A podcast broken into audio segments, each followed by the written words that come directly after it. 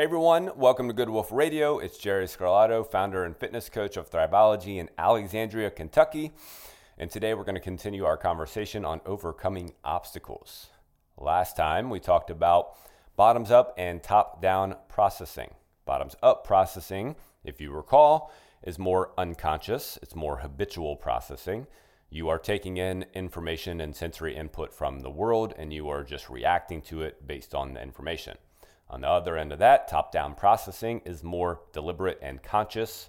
You're using previous experience and thoughts about what could happen in the future with the sensory information to come up with a plan to overcome or utilize the information that you're being presented. With our example that we used last time, talking about starting a training program and getting bored with the program programming after time, if our bottoms-up processing is taking hold, then we're going to run away from the fear of it. We're going to try and avoid the negative negative situation and future negative feelings um, and just stop altogether. Whereas if we're using our top-down processing, we're going to figure out a plan to overcome the obstacle so that we can keep moving forward. We ended the conversation last time talking about the amygdala and how the activation of the amygdala and how far down that rabbit hole we go will basically decide if we move forward or step back. I ended the conversation with a quote from Abraham Maslow. We always have two options. Either we step forward into growth or we step back into safety. We literally have those options all day, every day. I almost knocked my water over. We literally have those options all day, every day, but especially when we're confronted with big obstacles. Small obstacles are a normal thing of life. We look in the cupboard and we don't have food, and we go grab something to eat out at Chipotle or whatever. Um, or uh, you run out of water in your cup and you have to go downstairs and get some more water. Like, those are obstacles technically, but like, we can easily overcome those, right? It's the big obstacles that we really make those decisions where we step forward into growth or we go back into safety. And if the amygdala is the tipping point of what that is, then where did that come from? What is what is this thing that is the tipping point? The amygdala. Well, if you've heard the of the fight or flight response, that is basically your amygdala. If you remember, the amygdala is part of the limbic system. The limbic system is also called the paleomammalian cortex. Paleomammalian meaning old mammal. So a million years ago, when human beings were evolving and becoming who we are today, we had many more obstacles to overcome that actually had an impact on whether or not we were alive the next day. Some of those things included finding water, finding food, finding shelter, generally protecting our, protecting ourselves and our families from predators. Those things were all very important. And having a fight or flight response was very important as well.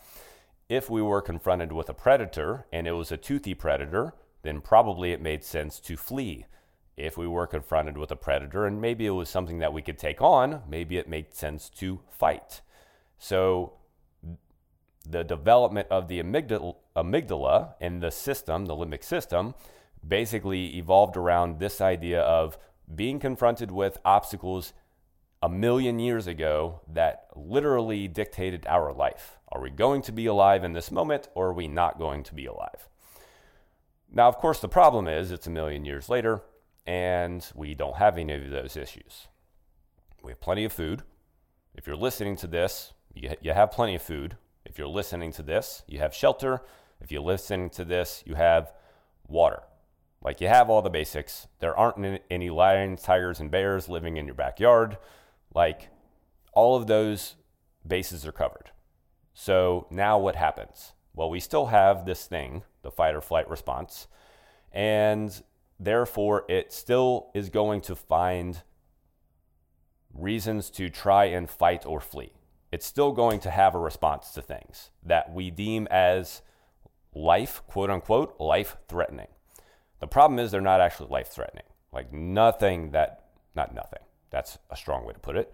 Most of the things that we're confronted with that have that that this response slaps us in the face are not life-threatening. Having to change our diet because the current diet we're doing isn't helping us move forward, not life-threatening.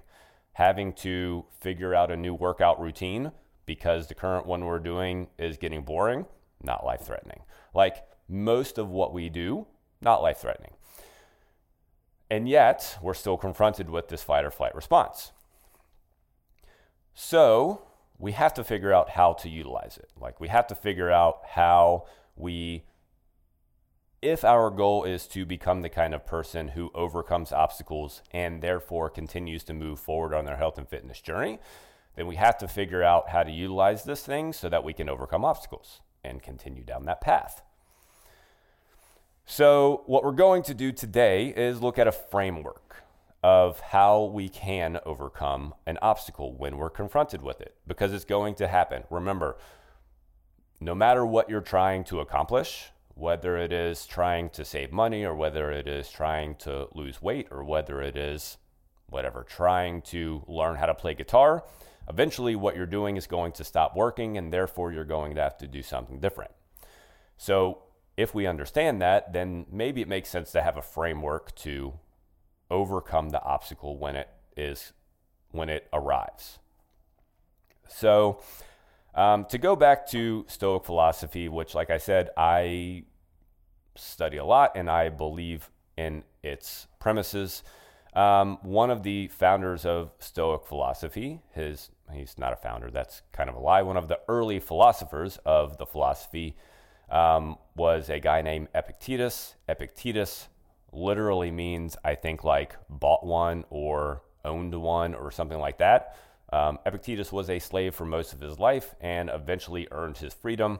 Um, that was after he was beaten by his master a couple of times. He ended up with a broken leg in which it never recovered and blah, blah, blah, blah, blah.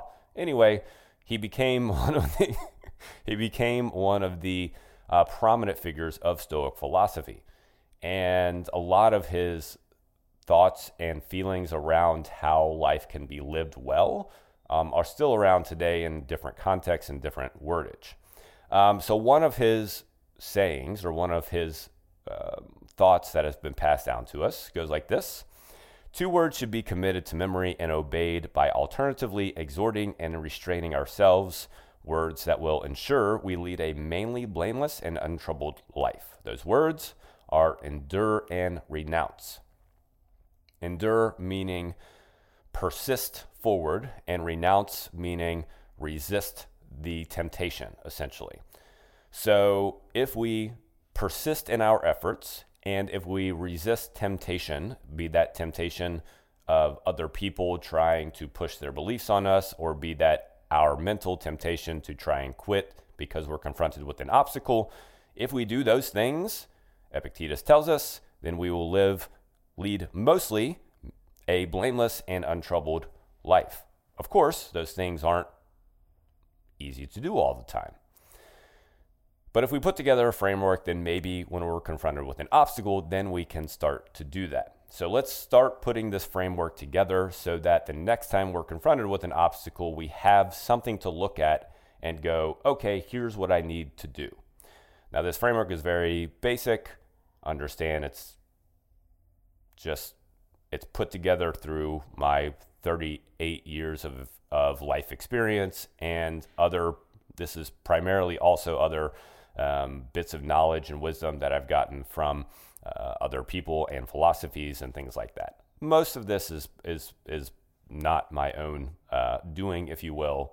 It is just a compression of a bunch of thought and I, thoughts and ideas that come from um, other people much smarter than myself. So, Um, first, bam, we're confronted with an obstacle. We're in pursuit of our goal, and all of a sudden something happens, whether our schedule keeps getting messed up and we're feeling the temptation to quit, or we're getting bored with what we're doing, or we quit losing weight, whatever the obstacle is. But now we are, we are in the midst of uh, the trough of despair, and we are confronted with the obstacle. When this happens, step one is awareness and acceptance. Building awareness is very important. Awareness that an obstacle is happening and awareness around your motion, emotions of the obstacle itself. Um, you can do this a couple of different ways, but regular check-ins, being proactive about the whole situation, can be a very low cost and very effective way to stay ahead of obstacles, if you will. Check-ins can have happen on a daily, weekly, monthly, quarterly basis, whatever works well for you. But basically, if you check in on, say, a monthly basis and you go, okay, where am I? Am I still making progress? How are things going? Then hopefully, maybe you can stay ahead of obstacles and you stay ahead of plateaus so that you're making adjustments along the way.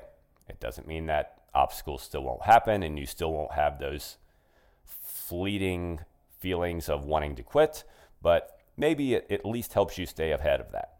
But the other end of that is just when you're confronted with an obstacle, being aware that you are in an obstacle. I, I am in the throes of something that is trying to throw me off. Along with that, you have to accept that the obstacle is happening and you have to accept your feelings of the obstacle themselves. Like I said, it's at this moment that basically your amygdala turns on and your emotions will start to take over. Now, the Stoic philosophers called these emotions disturbing passions, disturbing passions. And um, without going too much into it, because we're going to talk about this at the next episode, essentially, if we dive into or we uh, take on those disturbing passions, those emotions, then we are much more likely to step back into safety because we're going to convince ourselves that, well, we can't achieve this goal. It's scary. Uh, I don't know if it's worth it anyway. We're going to find all kinds of justifications to quit pursuing the thing that we're after if we dive into those emotions. However, if we accept that, okay, I'm feeling a little fearful about this. I'm feeling uncertain that I can achieve this. There's the only thing that I can do now is figure out what I need to do to move forward. It's okay. The emotions are there. That's fine. You cannot control that the emotion shows up. You control what you do with the emotion once it happens. And if you can take those two first steps, number one, awareness, number two, acceptance, and you can utilize those, then you're already seventy percent there of overcoming an obstacle because that's where most people stop. They stop at, oh crap, I'm not going to be able to make it, and then they step back into safety. So you need to become aware. You can do that through regular check-ins, or you can just do that by paying attention to how you're feeling on a day-to-day and week-to-week basis as you're pursuing the thing that you're going after. And then once you feel like or you recognize you're in the throes of an obstacle, you have to accept that you're there, and then you have to accept that the emotions that are coming with it. You have to realize that. If you don't realize it and accept it, it's going to be much harder to move forward. You can't just barrel through. Trying to barrel through an obstacle is like trying to barrel through a mountain. I'm sure we've all tried to do it. I know I have, and I know I nine point nine nine nine times out of ten end up burning in a flame of glory, if you will, or what I deem as glory in my head at least.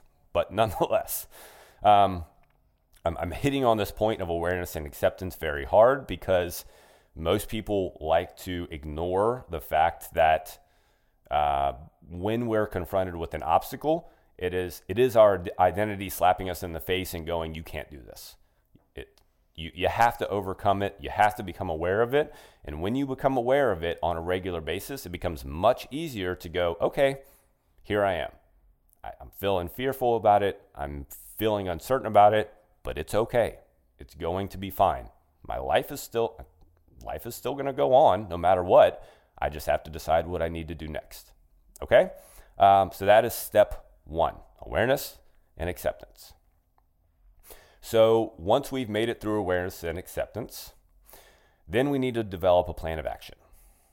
So your plan of action is going to be developed mainly by answering some questions. Question number one, what part of my current plan is not working?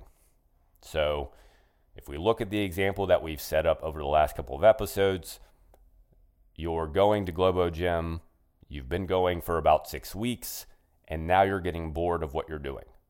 What what is it that is making you bored? Is it the monotony of the routine? Is it because you're not making any progress? Like, what is it that is that is making you bored? You have to you have to pull this out in order to understand what you need to do to get going again. If it's literally just a feeling of boredom, then maybe you need more variety. If it's actually something deeper than that, like you're not making progress or you're not having any fun, which is important, like you need to enjoy the thing that you're doing to some degree most of the time. Doesn't mean you're going to enjoy it all the time, but you need to enjoy it most of the time. So if you're not enjoying it, then maybe you just need to do something completely different. So what part of my current plan is not working? And then number two, coming up with two to three options. Um, well, the question would be, what are two to three options to reignite my progress, to get me going again? Not one option, not one, probably not two, preferably three. Because one option, then you think, well, that's all the options I got. Two options, and it still feels a little constraint, constraining. Um, three options, then you have options, okay?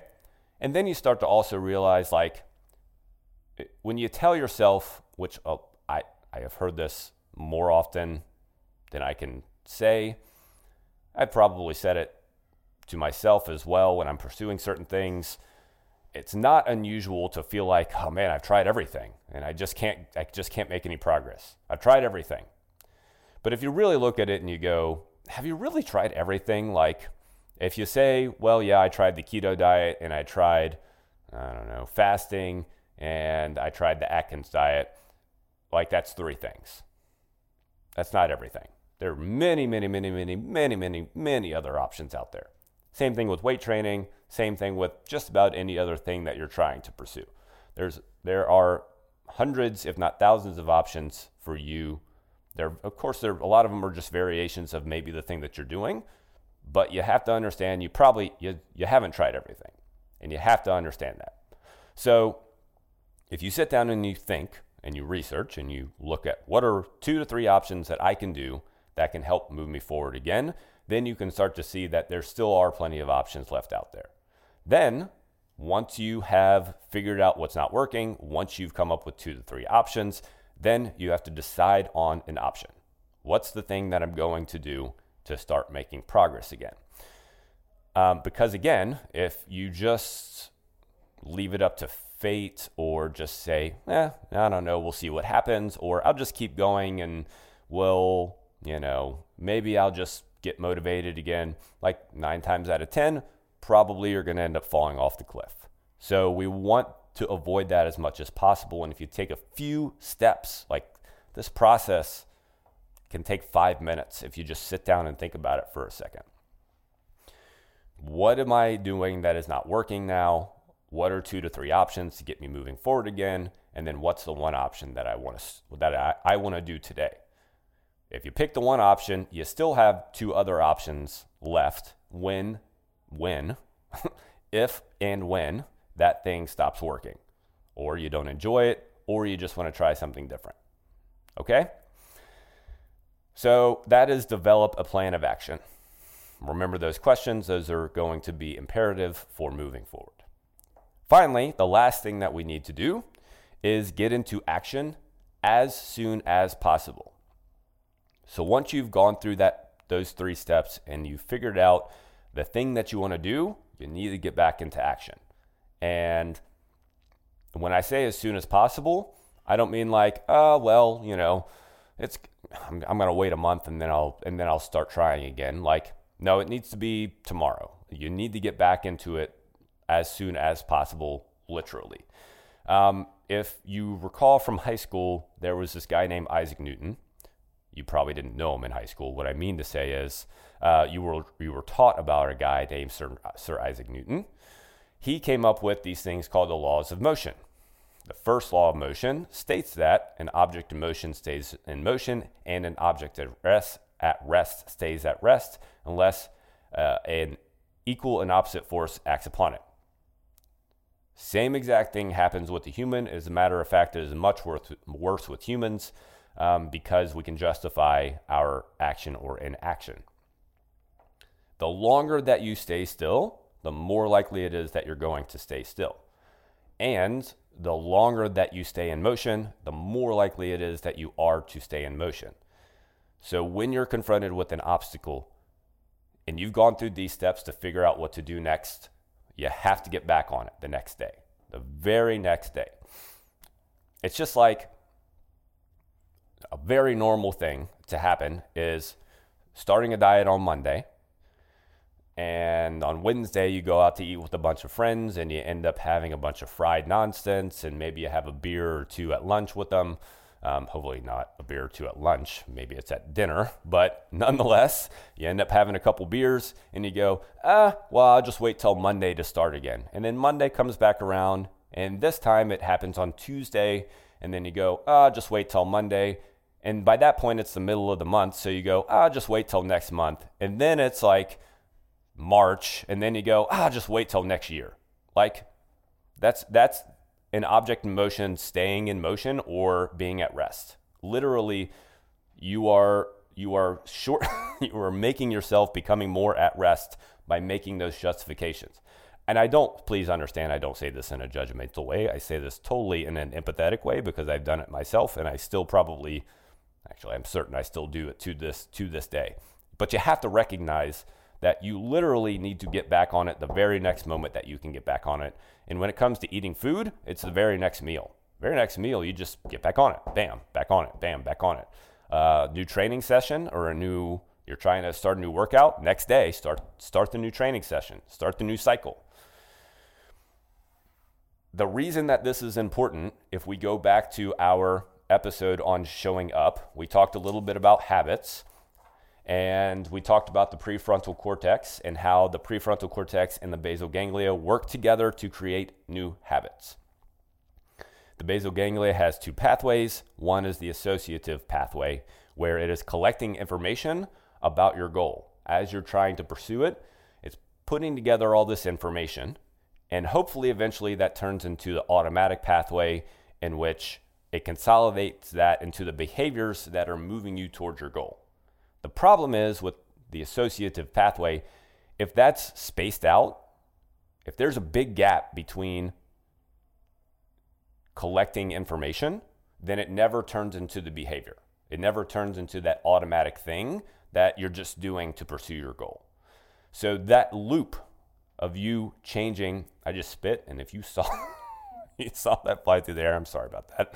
Um, that loop has to be small. You have to go through this three-step process: awareness and acceptance, developing a plan, and getting back into action quick. Because if it's if it's long, the longer you make it, the more at rest you're going to be, the much harder it is to get yourself up and going. It is just the way that it is. It is a just a it's a law. Isaac Newton told us, object at rest stays at rest. That means us as well. And you have to accept that you are a human being. You are not perfect.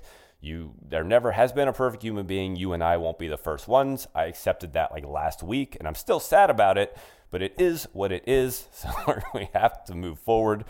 Um, we have to move forward with understanding that. So that's the framework, okay? Um, that's the framework. I'm going to do another quick summary, even though I just kind of did it. Uh, step one, we have to have awareness and acceptance that we are in an obstacle, and we have to accept and be aware and accept the emotions that come along with it. Um, we have to develop a plan of action. Number one, uh, by asking questions, excuse me. Number one, what part of my current plan is not working? Number two, what are two to three options to help me move forward? And then number three, choosing an option. The final step in this framework is getting back into action as soon as possible, preferably tomorrow or at the next meal or at the next training session or whatever that looks like, um, because we need that feedback loop to be small. We don't want to stay at rest. When we get to rest, then it becomes much harder to get back into motion. Couple of questions to think about to also help this process. Number one, do I tend to fight or flee when confronted with an obstacle? Remember that When the amygdala turns on, that is our fight or flight response, and we either choose to step forward into growth or back into safety. What do you tend to do when you're confronted with an obstacle? How can I build more awareness around my tendency to flee? We all, I, yes, I think I can say we all, if not we most, most of us have a tendency to flee from something, from some obstacle. It does, like in certain areas, we're confident and we can move forward. In other areas, most of us, it's our health and fitness. We have a tendency to flee. So the question is, how can I build more awareness around my tendency to flee from an obstacle when I'm confronted from it? Finally, how can I get back into action quicker? If you have been pursuing a goal and you've been putting off getting back to it, how can you get back to it quicker? The sooner that you do that, the more motion you're going to create, the easier it's going to be to keep going. And that's what this is all about, my friends, is continuing to move forward. That's all I have for you today. Make sure that you subscribe. Make sure that you share, that your friends can get the good news too. And until next time, my friends, here's to your success in health and fitness mastery.